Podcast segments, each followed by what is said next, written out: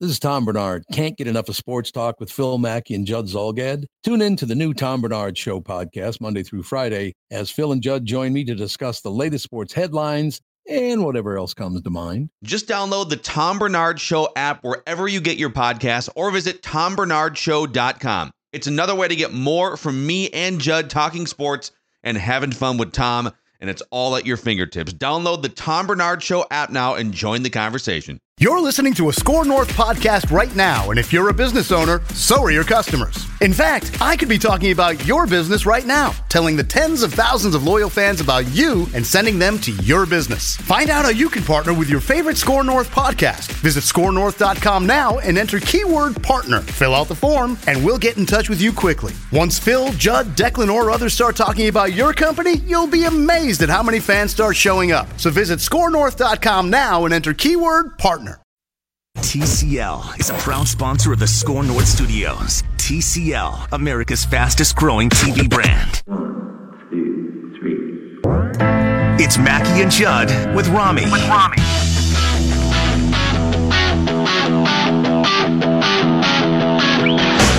All right. They got us up on a Saturday. I got, actually I got you guys up mostly on a Saturday. Yeah. Is what happened. Yeah, This thanks is a lot, your buddy. fault. Yeah, we're Yep. live. This is not pre-record. This On a is not- Saturday. this is not best of. Yep. Well, it might wind up being I'm half of. asleep.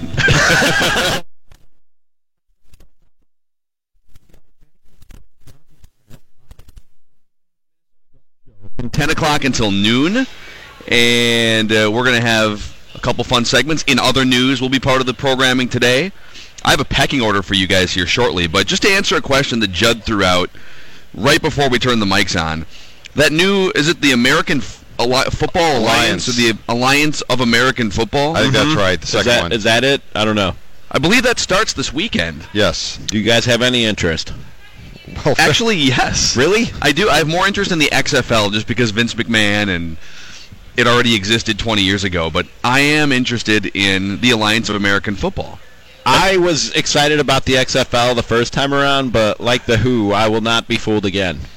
You're not. You're not even going to test it out. No, it's bad football. Gentlemen, it's going to be bad football. I'm so old that I remember watching what I believe was at least the first national telecast of the USFL. And one of the teams, I believe it was on a Sunday, it was a springtime league when it started. And one of the teams on a Sunday afternoon on ABC was the Herschel Walker led New Jersey Generals playing at home. And of course, that team was owned by Donald Trump. Oh yeah, that's But right. when you're 14, you think this is a cool new league. this is really cool. In a year, probably. So the games, the, the first game is at three o'clock Central Time. No, I'm sorry, it's there's prime time. Hold Prime on. time tonight. grab my phone so I can set my DVR. Go Yeah, ahead. do it. It's on CBS, right? CBS or CBS? Is it CBS or Oh, I think, Sports I think the first game is on CBS. Wow. Uh, Hello, San friends. Diego and San Antonio, Atlanta, Orlando, and there is a section on this preview article that I scrolled through. And there's a subsection that's ESPN.com did a here's what you need to know about the Alliance of American Football. And there's a subsection of It's the a article. short article, nothing. Well, there is a subsection that says so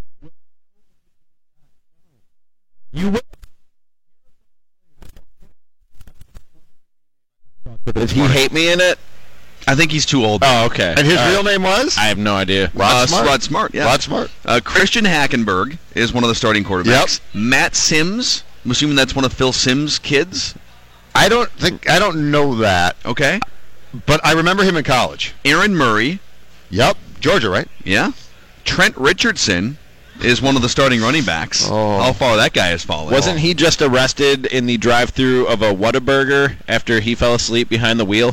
Uh, that wasn't him. That, Oh, was, that was another running. That was another former. My apologies running to back Trent Richardson. Then. out. I mischaracterized him. That's awfully judgy. it could have happened to anybody. Uh, right. Who among us? Denard Robinson, former quarterback of Michigan Yep. and Oh, wow. slash player. I remember that name. Bishop Sankey, Yep. and our favorite lumbering two and a half yards per carry running back in recent Vikings history, Matt Asiata, will be a starting running back. I don't know which team, but he plays. He's going to be a star in that league. He might be. He's That guy, going to be. that guy got me some fantasy numbers a few years back. Matt Asiata did, huh? Mm-hmm. Do you know why he Yeah. did? Because they wouldn't quit using him. It- that, that was the bane of all Vikings fans' existence for a season. It's like, why is he on the field?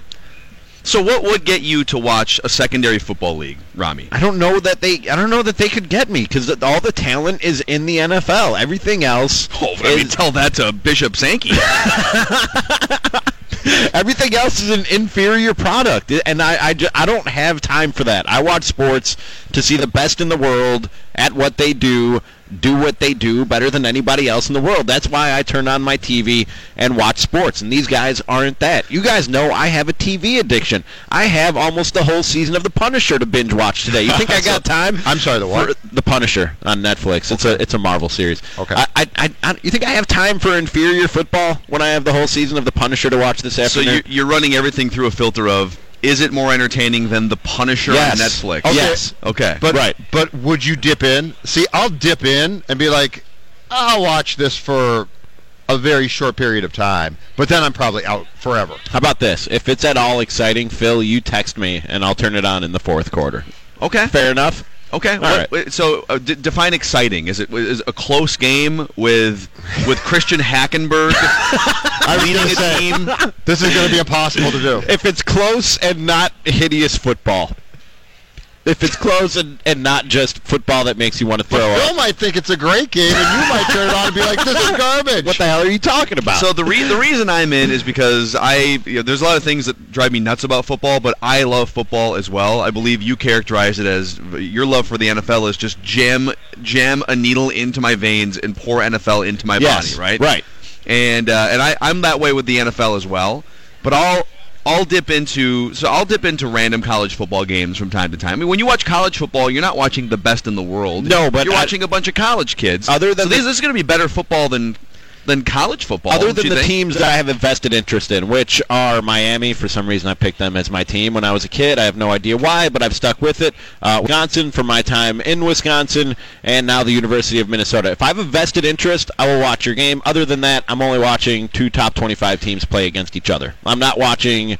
I'm not watching Michigan against Sisters of the Poor. I'm not. I'm. I'm not watching lopsided matchups in college football. That's a waste of my time too. I, I think the problem with leagues like this too is that you, you turn on the game and often the stadium's empty and it's it's a bunch Tight of camera shots. and it's just a bunch of has-beens and it turns sad quickly. There's Bishop Sankey who played for the Titans last year and now he's trying to make it back and you're just like no dude is broken down it's not not going to work. College football games there there's eminent hope right Right. I mean the stadium often not here but in lots of places is packed Saturday night SEC is fantastic. But this league, by about week three, well, there's ten people here, and the players are basically, for the most part, washed up. Yeah, It's I think sad. the word hope probably applies here, and if, that's that's why minor league baseball is sort of fun to watch because it's a bunch of 18 to 22 year olds that you Yeah. hope at some point will Right. become stars on your major league team. So you Are- follow minor league baseball closely. Are they doing anything unique or different in this league, like Vince McMahon tried to do in the XFL with the uh, the, the the the instead of the coin toss, they had the scramble The for scramble. the football to decide which who couldn't cause any concussions whatsoever. No, or a separated shoulder, which is what happened, and that's why they stopped doing it. Um, but are they doing anything different or unique that might grab my interest? Here, I, in I'm this gonna, I'm. I'm gonna pull this thing back up here Because because those new those names you just read off do not grab my interest. No. Christian Hack- Hackenberg was supposed to be a first o- overall pick two years before he was picked, like in the fifth round. I was supposed to be six feet tall, Judd. It just didn't happen. The doctor screwed up on, on me too. The doctor told my mom at an early age, "This this boy is going to grow and he's going to be six foot five. all right, here's what happened, Doc? here is everything you need to know according to ESPN.com about the new AAF. And there's another subsection. Are there any rule differences from the NFL? I'm just going to go through this, okay? All right. Well, the NFL doesn't know its own rules, so I don't know how you determine that. A catch is not a catch unless you think it's a catch. Yeah, rule difference number one: everything is a catch. Okay. Uh, uh, the most notable one is no kickoffs, which is something Bill Polian insisted on if he was going to be involved. They did this because data they collected said the kickoff was largely a non-dynamic play with the largest number of injuries. So instead, the ball will just start on the 25-yard line after each score or at the start of the game. The NFL is going to adopt. that I was going to say that's right? not that's absolutely not surprising. instead of an onside kick, Uh-huh. if a team is trailing by 17 points or more, I'm assuming, or if there's five minutes or left less left in the fourth quarter, a team can attempt an onside conversion. I love this. We've always said Collar has talked about Get- this as well. Well, this this idea sort of uh, you, me, and Chris Long had a segment three or four years ago. Yeah. So how do we fix the onside kick and the kickoff rule? Every every kickoff should be just be replaced by a fourth and eighteen or whatever that what- whatever the so what- percentage would what's be. the what's the uh, potential conversion they're going to try so and attempt? you would get your ball in these late game situations at your own 28 yard line, and you have to convert a fourth and 12. So it's very So similar have, to what you we have discussed. one play to get 12 yards. Yes. And if you get the 12 yards, you keep you get the, ball. and if you don't, then they get the ball at the 28 yard Do you keep it at the spot of the end of that play? yes. Okay. So you get it at the 40 yard line or Right. further ahead. Right. Uh, more rule changes here. These aren't NFL rule changes. This is the Alliance of American Football. There are no extra point kicks, so a team is going for two after every touchdown. So they're just getting rid of kickers. basically. yeah, kickers. instead of field goals. They're not going to have to pay kickers. Yeah, it sounds like they don't even have any use for. Well, there are field goals, right? Are there, There would field be goals field in this league? And there are there is there? I'm, I'm assuming there's punting in this league. Yes. Okay, so guys Yes. will be employed to kick footballs. Overtime rules have the ball starting on the 10 yard line with four downs and a two point extra point if a team scores. Field goals are not allowed in overtime. So it's the it's a a version of the college rule basically then, right? But you can't kick a field goal. You right. no, but I'm. I'm saying so you're going to have, but you're going to go back and forth with the ball at the 10 yard line being placed. Okay. Uh, teams can only rush five players and can't blitz players from the secondary. So if you have five men on the line of scrimmage on defense, those are the only ones who can rush. I don't like that. What's the upside to that? quarterbacks don't get murdered? That's probably they, they That's recognize Christian that. Hackenberg. That's the Who point. They recognize that Christian Hackenberg is the quarterback, Right. and we just don't That's want your to moneymaker. I was okay. All right, now you've jumped the shark. Um, and then with replays, officials won't have to go under the hood or watch a tablet. Instead, the official will have an earpiece to communicate directly on the field with the replay official in real time. So I, I got to be honest, I'm more interested in the AAF than the NFL now after those rule changes. those are five things The NFL, the NFL should consider. They will adopt at least three of those within the next two years. And the Yeah. NFL did adopt at least one thing, and maybe more that Vince McMahon did in the Oh, yeah. The camera on the string uh, above the field that that follows the football around. Basically, Yeah. that was an XFL innovation. It was. Yes. So I mean, innovations. The can't- cheerleader locker room camera shots. Absolutely. That was an XFL innovation Absolutely. for sure. Is yeah. that the most oversold thing ever in sports? probably.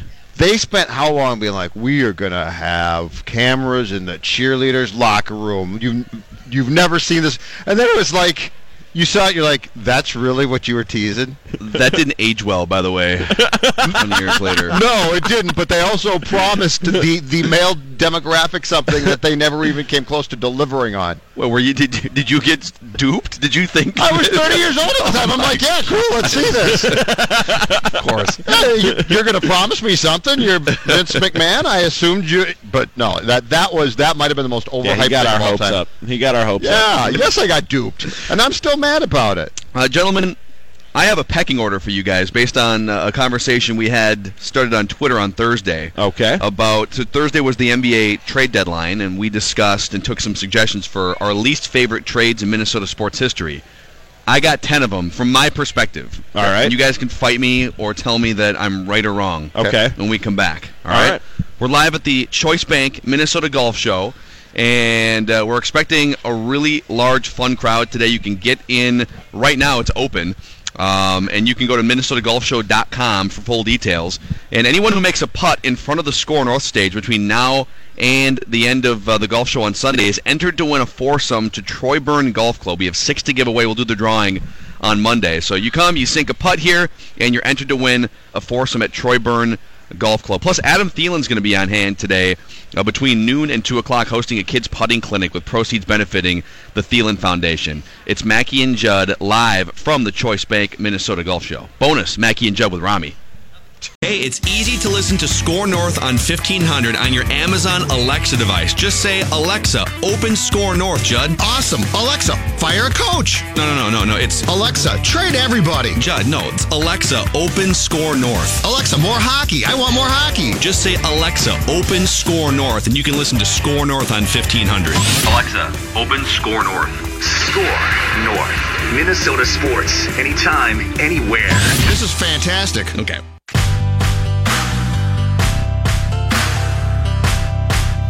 Mackey and Judd with Rami And if you're if you're tuning in this morning, or if you're in the crowd at the Choice Bank Minnesota Golf Show, just to over-explain, a month ago, 1500 ESPN became SKOR North on 1500, and you can find us on any platform you can imagine. AM 1500, SKORNorth.com. That's S-K-O-R North.com. Uh, also, the SKOR North mobile app for both Android and Apple devices, and on Twitter, Facebook, Instagram, YouTube, and Twitch, all at SKOR North. Um, and throughout the show today and throughout the weekend, uh, we're uh, we're saying hi to some of our partners here at the Choice Make Minnesota Golf Show, including the Minnesota Golf Association uh, and the and the CEO of the MGA, Tom Ryan, joins us up here live. Thanks, Tom, for coming up. You bet. Enjoyed it. Tell the audience that's not familiar with uh, the ins and outs of the Minnesota Golf Association what it is that you guys do on a daily and, and seasonal basis. Well, what we don't do is just sit around in the winter and, and wait for the spring to come. We're getting ready for the for the next season. Pretty much but, what we do, actually. Yeah, well, yeah, but what, what, what, the MGA is is is is really our members are the golf facilities in, in Minnesota, and then the golfers that play at those facilities. So the men's club, the women's, the seniors, the Tuesday night league.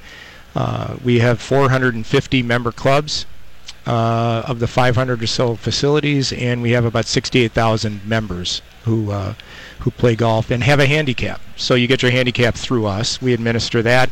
We run all the major amateur events uh, in in the state, state amateur, state women's amateur, uh, senior amateur, and the like. So we have 23 championships, uh, and then we run a senior tour.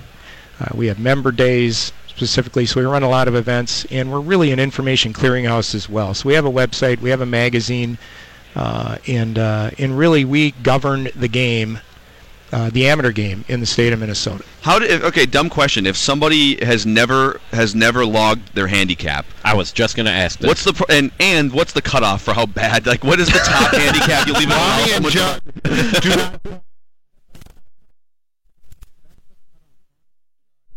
Any, anybody can get a handicap, but the but the, the highest number that you can get is was 36 for men, and now that's going to going to go up a little bit. But uh, okay. any, anyone can really get a handicap, and the way you join is a golf course near where you work, live, play. Um, uh, or you can actually join online and join through our website and get affiliated with, with the club. So uh, there's a multiple ways to, to actually join, but uh, uh you know, so it's so it's easy, it's inexpensive, and it, and you know, golf, organized golf is really what what what we're about. So. Uh, uh, you know, playing golf at your local course with your with your buddies there, or or with the other folks. So yeah, See, 36. So you could shoot, if you could shoot like a 105 on a semi-regular basis. You're perfect. double You're bogey perfect. golf. Double bogey golf. Did you see me over there? I was going to say a 105. The poor guy, the ball went sideways. I walked in today and they said, "Sir, please don't touch any clubs." Yeah. they, saw, they, saw, you coming and clear the decks. Right? A 105 could be difficult for me for sure, and I can sort of hit it straight. Uh, how is in, how is the health of golf in Minnesota? And and I know it sometimes it depends on if we have a snow dump on April 20th, like we did last year. But in general, how healthy is, is golf in Minnesota? Golf is healthy in Minnesota, and a lot of it is because uh, who Minnesotans are. You know, I, I was asked once before the PGA in 09 why people play in this kind of weather. I say we don't play in spite of it. We play because of it. We can't wait till the the snow melts, golf courses are clear, just like fishermen, boaters, you know, and in the fall people hunt and fish and everything else during the summer. So we're we're really a state where people like to get outside and and and, and play and uh, and so golf's always always been a big a big part of, of our culture here. Yeah, and then um, and then I, would like just for you to, to share with the audience too uh, the Youth on Course program that the MGA oversees. Sure, we um, we started. This is the second year of, of the program. It was founded actually and, and created out in Northern California on the premise that we need to make golf affordable for kids. We need to give take away some of the barriers to, to getting kids engaged and involved. So they came up with this idea that kids would play, pay a maximum of five dollars when they showed up at a participating course, um, and then if the if the course had had to make more than that, twelve dollars, fifteen dollars, twenty dollars, say, uh, on that junior rate, that that would be subsidized by the association and, and through funds that they would raise. So they created it about a dozen years ago and about five years ago really started to push this out to the other state associations around the country saying this is a great idea. This is how you do it. We've got the template for it and uh, they've really been helpful and this year i think we'll be in, in probably 30 states um, we we joined last year we had 1600 kids join the uh, the youth on course group. We have over 30 golf courses um, participating. We're going to keep growing that number as well. Uh, and then uh, the kids just pay five bucks, and we subsidize the rest through some of the license plate proceeds that that uh, that are available to us. The great thing is, is and I've I've kind of likened it to sandlot baseball. You know, when we all grew up, you know, um, there was always that opportunity to just go out with your buddies and play without the structure. Everything is so structured now, including golf. I mean, we all know that. You guys talk about Sports structured for kids. I have no idea what you're I- talking yeah, about. I- I- and it's yeah. it scares people away. It does. It it really does. And I've had three kids who have played sports. They're they're growing now, but but growing up, I mean, we had the calendar just like just like any parents do, trying to get kids from one hour to this hour to that hour. So I think I really call this sandlot golf, where kids can go out with their buddies at the times that are available to them on these courses, and and for five bucks play. And what we've really found interesting is that 75% of the rounds reported back are with family. So we're kind of killing two birds here. We're getting more family-oriented activity, uh, and a way for kids to play without that structure, somebody looking over their shoulder. Yeah. Is, is the, the sport doing things too? Because I, I think of golf like baseball. You know, it, it's a game that kids picked up at one time, I'm sure, and played a, a lot. But attention spans now are basically shot. Yeah. And golf and baseball both have the same problem, or the good thing going for them, which is no clock. So it's a sport that. Are you trying to do things that incentivize kids or speed things up or pace of play things Well- in golf too? Yeah, yeah, and you know, I mean, the new, there's a whole set of new rules. The, the rules of golf are completely revised and modernized this year, and there's a lot of pace of play things going on there. But as far as kids go, um, they're not, you know, they're not necessarily reading the rule book unless they're competing. They're just out there making their own rules, and uh, you know, kids being out on a golf course for two hours, you know, you and I have things to go, you know, things to do, people to see, places to go kids' time isn't as critical to them. What our biggest challenge is with, with golf right now is is as the baby boomers are getting older and and, and not going to be playing much for obvious reasons, we've got to continue to fill that pipeline with players. And in the old old days, um, caddy yards took care of that. There'd be, you know, all the private clubs in town and some of the public facilities actually had caddy programs that were big feeders to golf. A lot of those are gone. And so now, how do we fill that pipeline? This is one. The PGA section has a great tournament schedule. That's another one. Um, but what we're trying to do is just expose more kids to the game, knowing that there could be a lull when they get into college. They get out of college, their time is is is uh, uh, you know they don't have as much vacation time, disposable income. They're starting families, businesses, or, or careers, but that they'll come back. So we know that there's a lull. But the more we can get into that pipeline in the beginning and get exposed to it, you know, it's a game of a lifetime, so they can play forever, and uh, and that's what that's what we're hoping to, to do. There's Yeah. more kids playing golf now in Minnesota and around the country than there ever have been. That's awesome. Yeah. Tom Ryan, thanks for coming over. We really You appreciate guys. it. Yeah, Thanks a That's uh, Tom Ryan. He's the CEO of the Minnesota Golf Association, and um, and you can you can sh- show up here. I'm sure you'll be walking around all day if people want to. You're in a bright green pullover, so if people want to find you, awesome. Thanks, Tom. Um, uh, Mackey and Judd with Rami. We are here uh, this morning at the Choice Bank Minnesota Golf Show, and uh, let's let's get right into this pecking order, Yeah. gentlemen. Please do. Definitely. These are so. I just want to prep It. This isn't like I didn't pull all of Minnesota sports fans and put together a consensus. This these are my ten least favorite Minnesota sports trades. All right. Okay. Are we And starting so with 10? We're gonna we're gonna build some drama. Okay. And start with ten. All right. And and Rami, for for people who are just tuning in to our show the last month, you're new to Minnesota. Yeah. And so, So you I may might- even be new to some of these trades. I might have some questions about them. Yes. There's a couple like you were in Milwaukee for 12 years. There's definitely a Milwaukee trade indirectly involved here. There's Okay. a couple couple former Brewers players that you're going to I find think I know who you're okay? talking about. Yes. But let's start with number 10. All right. All right. Aaron Hicks traded to the Yankees for John Ryan Murphy, who was supposed to be the Twins' catcher of the future. The, the, the Yankees were looking to, for maybe a reset button. They needed an outfielder. The Twins were looking for some catching help, and they wanted to hit the reset button in Aaron Hicks. All right, let's let's both swap the players that we're disappointed in, the young players, and give them a fresh, clean slate. Right. With a new organization. That worked for Aaron Hicks. Yeah, he hit 27 home runs with the Yankees last year. John Ryan Murphy didn't. No, He, batted 202 with the Arizona Diamondbacks Oh. in 200 plate appearances And last year. the, the Twins turned him into whom? A pitcher, right? Some Didn't the Twins yeah. go get some pitcher? I think Falvey basically just said this guy is not good and gave him away. Yeah. So that didn't work out well for the Twins. Yes. All right. Yes. Number nine, and this is where I think Judd's going to fight me.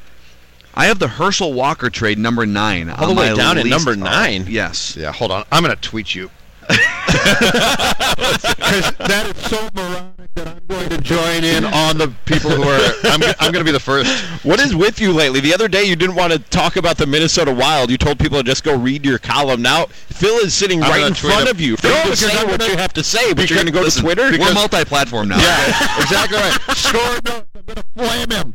It's Minnesota sports anytime, anywhere. Anyway, exactly. Multiple platforms, Robbie. I just multiple think platforms. when we're hosting shows, we should, you know, host the shows and okay. not express our opinions the rest- Twitter and only Twitter. the rest of your list better be pretty damn good for the Herschel Walker trade to be uh, nine. well, I'm with John but I want to here. hear the rest of the list. So. So let me justify this. Okay. Okay. So it's it is a terrible trade. Obviously, they traded boatloads of draft picks, and they wound up getting what they thought was the missing piece to their Super Bowl hopes. And he never even rushed for a thousand yards, I don't think, in a Vikings uniform in an individual season. Ah, he you was might- fine. He you just might wasn't. right. He wasn't. He wasn't a disaster, but he wasn't the. He wasn't the player that they thought they were trading for. But it didn't shipwreck the franchise mm-hmm. the Vikings were still really, really good from 1990 all the way through when they got Randy Moss in 1998. In fact, they made the playoffs almost every year between the Herschel Walker trade and the eventual 15 and 1 NFC Championship game season. So the reason I don't put it quite as high is because it didn't total the franchise. Like pe- people go back and oh Right. oh my god, that trade was a yeah, like it was a bad trade, but they were fine. But they weren't. So that's my logic. He never did run for a thousand yards with the Vikings. He Right. 669, But like the Hicks trade 770, and 825. You know, kill the. Tw- I, I don't think of these trades as they, they had to have shipwreck the franchise. I just think if you look at the trade and say, "Oh my God, I can't believe you gave up that much they, for that." They were aggressive in a spot where they thought they could win the Super Bowl, and Well, the- I tend to think that it's it, revisionist history because of what the Cowboys did with the assets. It, w- it was worse for me in in retrospect when that th- 30 for 30 came out about it, the short one, and I didn't realize that in that trade, the players that were traded were all attached to draft picks, and that Mike Lynn of the Vikings thought that the Cowboys were actually going to keep all those players and thus not use the draft picks. It's like, how bad did you get played by Jimmy Johnson? yeah, it, it's also And yeah, if they had kept the players, the trade's not that bad. Yeah. Like that group of players was not that great, but they were all attached to draft picks. Johnson, I think, cut every last player, took took all the picks, and then uh, started to turn around and make turn those picks into different picks, which I think was Emmitt Smith. But we assume that, I think we go down the line of oh well the Vikings would have had Emmitt Smith for ten years. Oh and no, that's no, not that's necessarily not true. I agree. No, you're right about that. That's Yeah. not true. Okay, so that's number nine. Okay. Number eight, the Timberwolves once traded a first round pick for a guy named Adreian Payne, and it was like five years ago. That was Flip, right? It, it, it was Flip, did has that. done a lot of great things. He traded a first round pick for Adreian Payne during a time of rebuilding and a time of trying to surround the Andrew Wiggins of the world and eventually Karl-Anthony Towns with young talent. Wh- where where was this pick? Like where in the first round? Yeah, where in the first round was this pick? I'd have to go look and see which where it landed, but it's it was a first round pick and it was Adreian Payne. They might as well have lit the pick on fire in front of an arena full of Wolves fans. Yeah. Okay. So again, not the magnitude of the Herschel Walker trade, but this is my least favorite Yeah, Minnesota bad sports trade, trade. where you're Yeah, just no. lighting a pick on fire I would no not reason. debate that okay? trade. That was a terrible trade. Number seven on this pecking order, least favorite Minnesota sports trades. The Timberwolves once traded Sam Cassell, who still had two or three years of tread on the tires. I'm surprised it's this low on your list. Okay. Well, there's some more coming here. Okay. A lot of Wolves. eggs. Sam Cassell was traded to the Clippers, and he went and averaged with I think a playoff Clippers team like 17 points a game. He was still really, really good even in his older age, and the Timberwolves still had Kevin Garnett, so it was not a rebuild phase for the Timberwolves. And they traded Sam Cassell and a first-round pick for Marko Jaric. Do you remember Marko Jaric? I remember Marko Jaric. More for him dating Adriana Lima I was and to other say supermodels. Yeah, it was Yeah. more for the gal than it was for Marko. Yeah. He had quite the resume. It just wasn't in basketball. Correct. Yeah. Yes. Yes. He. Well, there's a joke about where he scored more, and it definitely wasn't on the basketball court. six points per game in a Timberwolves uniform. Okay, but if all you could have like a stellar NBA career or Adriana Lima, which one are you taking? Well, then he lit the relationship on fire by constantly cheating on her, and then he wound up with some other supermodel. So Oh. just he's a supermodel. hopper. Okay, so if you could have a stellar NBA career or that scenario that you just laid out, which one would you rather have? I feel like you can have both. Why does it have to be either or? I don't know. The Bachelor didn't have sex because he wanted to focus on his football career. You I see? find that to be somewhat really questionable. I, you don't believe that one? Really? I have my questions about Colton Underwood. Okay. We haven't gotten an update on The Bachelor in a while, by the way. oh well, there's a new episode coming out uh, Monday night. I'd be happy on Tuesday to spend as much time as you guys want. I don't know about you, Judd. I just want to know what happened to the girl who faked an Australian That's accent That's what I want to know ep- too. That's all I care yes, about. Yes, because I saw it on Twitter. That's Yeah. all I care about. So that gal, if I, I think I have to go back and watch just to make sure. I'm pretty sure that gal is still in, Oh, okay. and is she still using the accent? no, Oh, what? her new hook is she claims to have never been kissed before. That she's 24 years old. How can she be trusted? and she's never been kissed before. She faked an accent. How can you trust her? How has she not been voted off the thing? Can't trust her. It's not a vote, Judd. whatever. A rose is given. Well, it's I mean it's a vote, but it's one How guy. has she not voting. been DFA'd, okay? I don't know. How can you trust this I don't know. She faked an Australian accent. All right, least favorite trade number six. All right. in Minnesota sports We history. digress. This is my own personal mm-hmm. list. Okay, Kevin Garnett to the Boston Celtics for everything except Rajon Rondo. Yeah. in this trade, they got A lot. Al Jefferson, Ryan Gomes, Gerald Green, Sebastian Telfair, Theo Ratliff's contract, two future first round picks that wound up becoming Wayne Ellington and Johnny Flynn. Okay, so they had one of the greatest players in the history of the NBA in his prime, and a bunch of teams banging on the door to swing a trade, and they couldn't even get the best prospect player from the Boston Celtics in that trade. They wind up with six assets, maybe seven if you count the Theo Ratliff contract, and no Rajon Rondo. Okay, the value that they got in return for him obviously was not was not equal to what you traded away in Kevin Garnett, but the timing of the trade was everybody here pretty much in agreement that th- it was something that had to be done. You didn't enjoy watching Kevin Garnett go. We but were it in was, denial but it was it. time.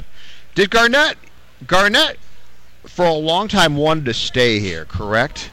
He didn't want he didn't want to the be Boston traded. trade. He didn't want to be traded. So the whole thing was very wolves like. Right. Like the whole thing was what's going on? Why? That's that's the question. The question of the Wolves franchise. It's just one big why. Yeah. Why is this going on? I think to answer your question, it just the chess piece. There's nowhere to move the chess pieces anymore. It was- it was- KG had been here for 12 years or whatever it was, and the frustration wasn't, man, KG wants out. I think fans understood. Can't blame the guy Right. for finally, after all these years, green lighting a trade or finally saying, yeah, I guess it's probably best for me to move on. The frustration was, how can you never find a sidekick for Kevin Garnett? Which is actually some Well, foreshadowing to I a was trade that's say later on in my because they because they did, and I know you're go- if you're going to give me the one again. I, will keep going. okay, I know what you're going to do. No- here. number number five. Number five is one that Judd can appreciate. The Minnesota Wild once traded. This is now eight years ago. Brent Burns for Devin Setoguchi and Charlie Coyle. And a first round pick that turned into a guy named Zach Phillips who couldn't skate. Didn't do anything. Well, he couldn't Yep. skate. That was the problem. That's a problem And for a hockey, hockey. player. Yeah. I'm a It's hockey novice, but Yeah. I know you got to skate. he skated like you shoot the or, or like you hit the golf ball. Shoot like you hit the golf ball. In eight years with San Jose, Brent Burns Oh. has tallied 444 points and a Norris Trophy. My favorite one. is Declan this. Goff is over here just like But here's the best part. ready to drown himself in acid. whenever you whenever you put the the uh, the terrible magnitude of this uh, trade on Twitter, the apologists all shoot back with they needed that because Burns was going to be a free agent. They needed that room to sign Parise and Suter, so they had to make the trade. Okay, in retrospect, who would of the of those three players, the last eight years, who would you rather have? Parise, Suter, or Burns? In what order? Is Burns third on that list? I think he's number one on that list. Uh, if I could go back and redo it, yeah, I I would want uh, Burns first. Right? Oh yeah, The last eight years, he's amazing. Do you know? Do you know how hard it is to find a defenseman who can score like that guy can? I don't care what his defensive liabilities are. Yes, Brett Burns is number one on that list, and and plus you got a draft pick who, who couldn't skate, Coyle, who has underachieved constantly, and Seto was a nice player, but the one problem was he had a drinking problem, and nobody knew about it. Again, I'm a hockey novice, but I know that can be a problem. Yes. and I don't think the drinking problem was his only problem. But besides that, he was great. All right, my least favorite Minnesota sports trade number four as we continue this pecking order. Just made me mad. The Twins once traded Wilson Ramos for Matt Capps. Now, at the time, I remember sort of defending this at the time, and that okay, Joe Nathan underwent Tommy John surgery. They needed some bullpen help, maybe, but they were in no danger of not winning the division when this trade was made. This trade was made in like mid-July of 2010, Right. When they were well on their way to 95 or 96 wins. And and and they, and they also were flirting with a Cliff Lee trade, which in retrospect would have given them an actual chance against the Yankees in a playoff series. But they traded for Matt Capps to do one of two things: help solidify the division championship, and most importantly, help get past the Yankees and other teams in the American League in the playoff bracket. Right? Yeah. Well, they won the division by six or seven games. And it wasn't like Matt Capps was the difference between not winning the, the division and winning it by six or seven games. he wasn't the hero of the 2010 season? Uh, no, No? he was not. Okay. And I don't think he pitched at all in that playoff series against the Yankees because their starting pitching wasn't good enough to get them a lead in the seventh, eighth, and ninth. So why didn't And Terry? Wilson Ramos became a franchise catcher for other teams. So in retrospect, why didn't Terry trade Hicks for Lee and and hang on to Ramos and or it would have been both. They would have had to trade probably both and, Ramos and or yeah and or do that.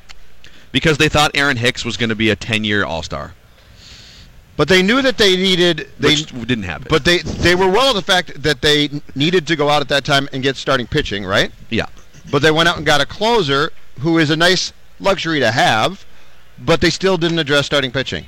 So like what are you thinking? These are a lot of rhetorical questions.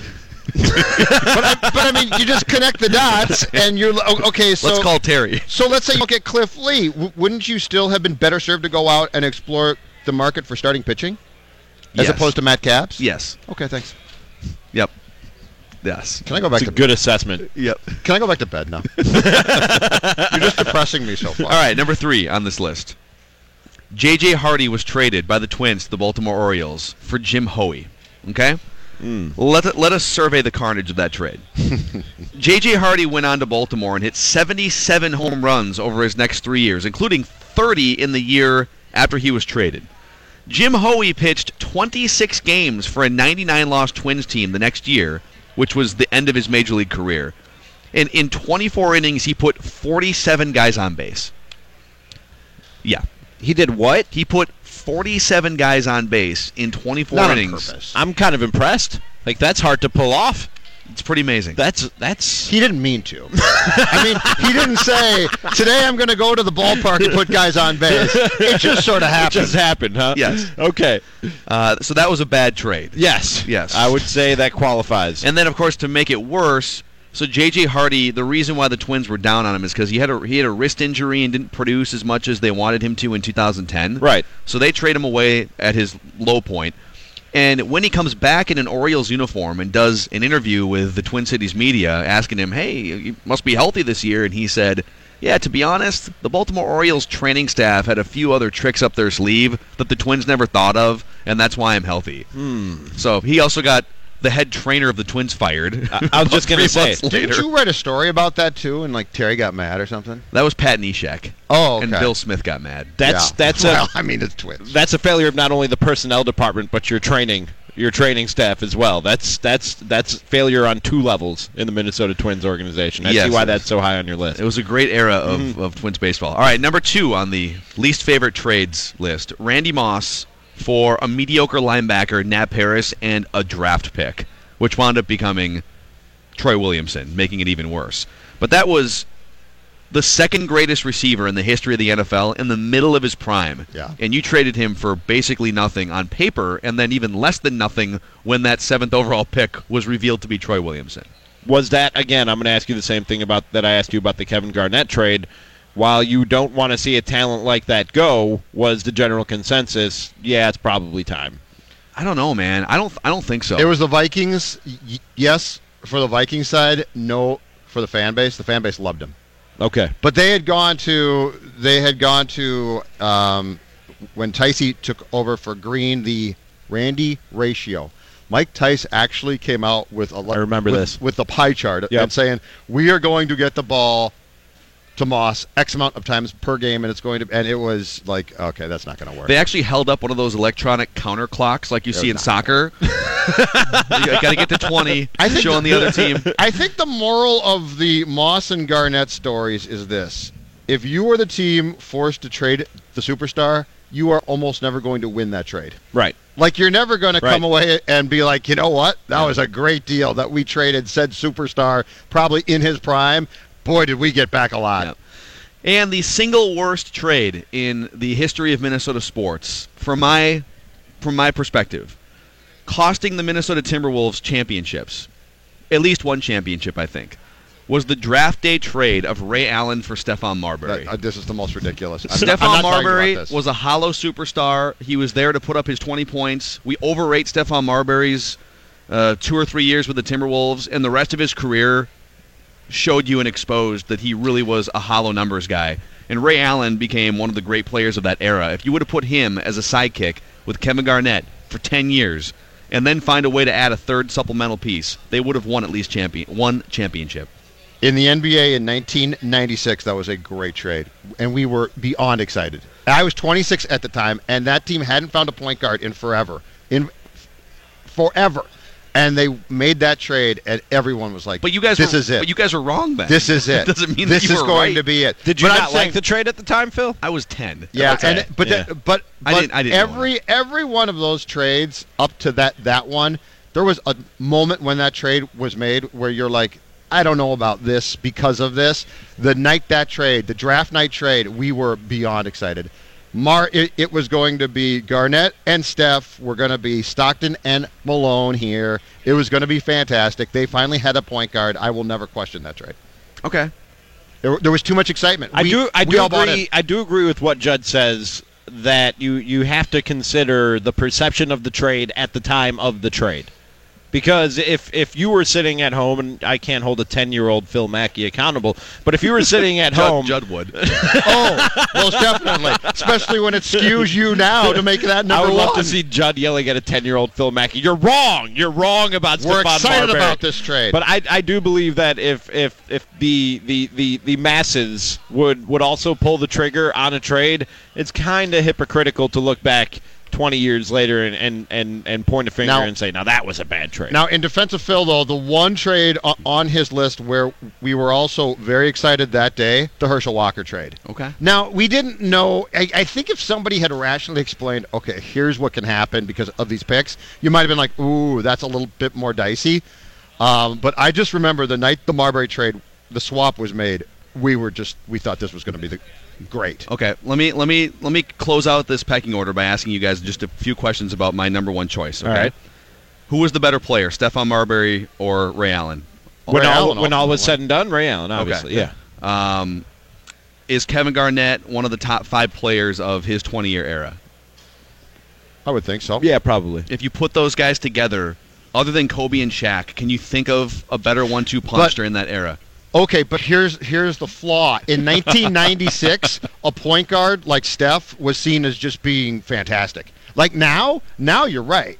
Like if you take the NBA now, that trade I don't think gets made. But the Lakers point guard was Derek Fisher, But at that time, and Ron Harper was the Bulls point guard. but at that time, we were far more um, excited about the proposition that this team had finally found a point guard to work with KG, and that was going to be the Batman and Robin yeah. Uh, combo. Avery now, you're Johnson right now. was the Spurs point guard. Well, but you're right now in retrospect. But that night, nobody raised any concerns. We all thought it was fantastic. So that's my list, and I'm sticking to it. All right. That's my pick. I'd move things around a little bit. Okay. Uh, honorable mention, by the way, the Johan Santana trade, but I thought the Oh. Carlos Gomez centerpiece was fine. The Twins just sort of screwed up the development and, and patience aspect. I mean, Gomez became a really good player. They just the Twins didn't the Twins didn't stick stick it out long enough. The story of the Twins, they screwed up the patience and development aspect. Here are your Minnesota Twins. In a nutshell. It's Mackey and Judd with Rami from the Choice Bank Minnesota Golf Show.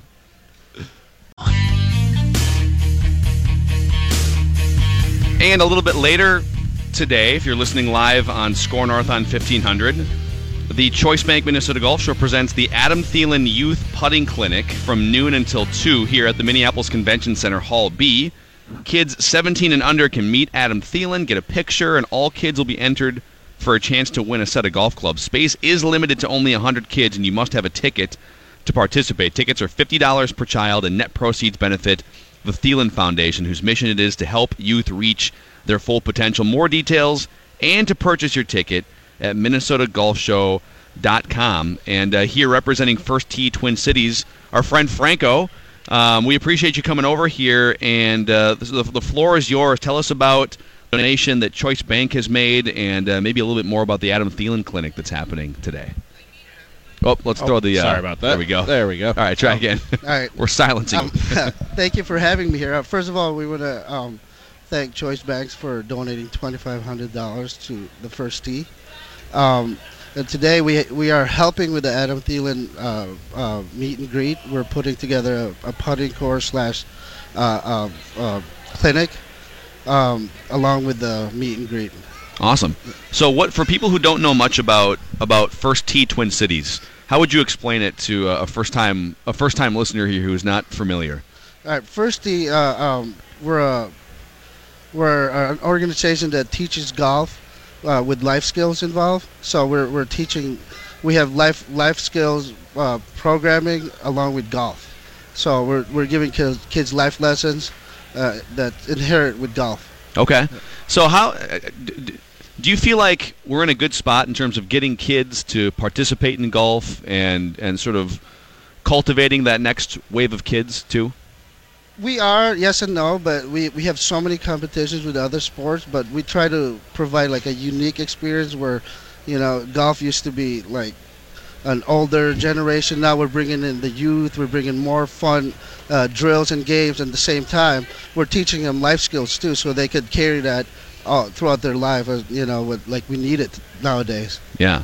So uh, again, today Adam Thielen's going to be here at the Minneapolis Convention Center from noon until two, and um, are tickets sold out for that right now, or can Uh, people we're still? about half. Okay. Half, half sold. So people can still go to MinnesotaGolfShow.com, or they can show up in person. Perfect. Yep. Awesome. Correct. Cool. That means you guys can maybe go Can act Adam- like you're under 17 and creep around. Is Adam Thielen putting on the clinic, and can he putt? Is he good enough to put on a putting clinic? Is my question. We might have him putt a couple, but Okay. we are putting the first tee is Okay. uh, putting the, All right. the- I'm is just Adam putting- Thielen? Do you know? Is, is he a big golfer? Yeah, he, I, I, I believe he played in uh, high school. Okay. Yeah, and I think Of course, he's good at uh, it. there's a rumor that um, they started a tradition of jumping into the pond at uh, Ridges of Sand Creek after winning. Not, Really? Not Yeah. lo- not So looking you- for wayward drives, but after might ask him that. celebratory. That's Beer, awesome. beer cans, perhaps. Yep. like that. So there is a tradition that's that's been Nice. going on now. So if they win a big, they all the teams jump into the pond. I love it. Sounds like fun. I did that one time at Como, but it was because the golf cart was on a a ride beeline straight to the straight to the water, and uh, I had to get out of it. But Franco, thanks for coming Thank over, you man. for having us, Thank and once you. again, thank you to Choice Banks for putting this together and their generous donation to the youth program. Yeah, for sure. And we encourage people if you're in the area, if you're uh, if you've got plans to uh, come out here, go come hang out with Adam Thielen. If you got kids, there's still tickets available. You can go to MinnesotaGolfShow.com and uh, and get more. So you can just throw those headphones right on the table there, man. All right, thanks, Franco. We Thanks, appreciate Franco. it. Um, yeah, Adam Thielen's Wait, going to hold be on. here. Hold on a second. Uh huh. You you have not told me the story. You ended up in the drink. Um, Not No, your, I- I not your over- golf I- ball. you ended up in the. I ditch. over exaggerated the story. It was actually the the other cart in a group that uh, the so long story short, Yeah. it started like spinning on a wet. It was coming down a hill and it started spinning spinning out of control, and the cart wound up in a lake or a pond. No bodies were harmed. Did someone have to pay for this uh, I don't know if issue? anyone. Or did you bolt? I think they got it out without damage, but let's just Did you move just on. walk off the course? I want to know more about this. Um, we're gonna come back here. More Mackey and Judd with Rami live from the Choice Bank Minnesota Golf Show. Yes, friends.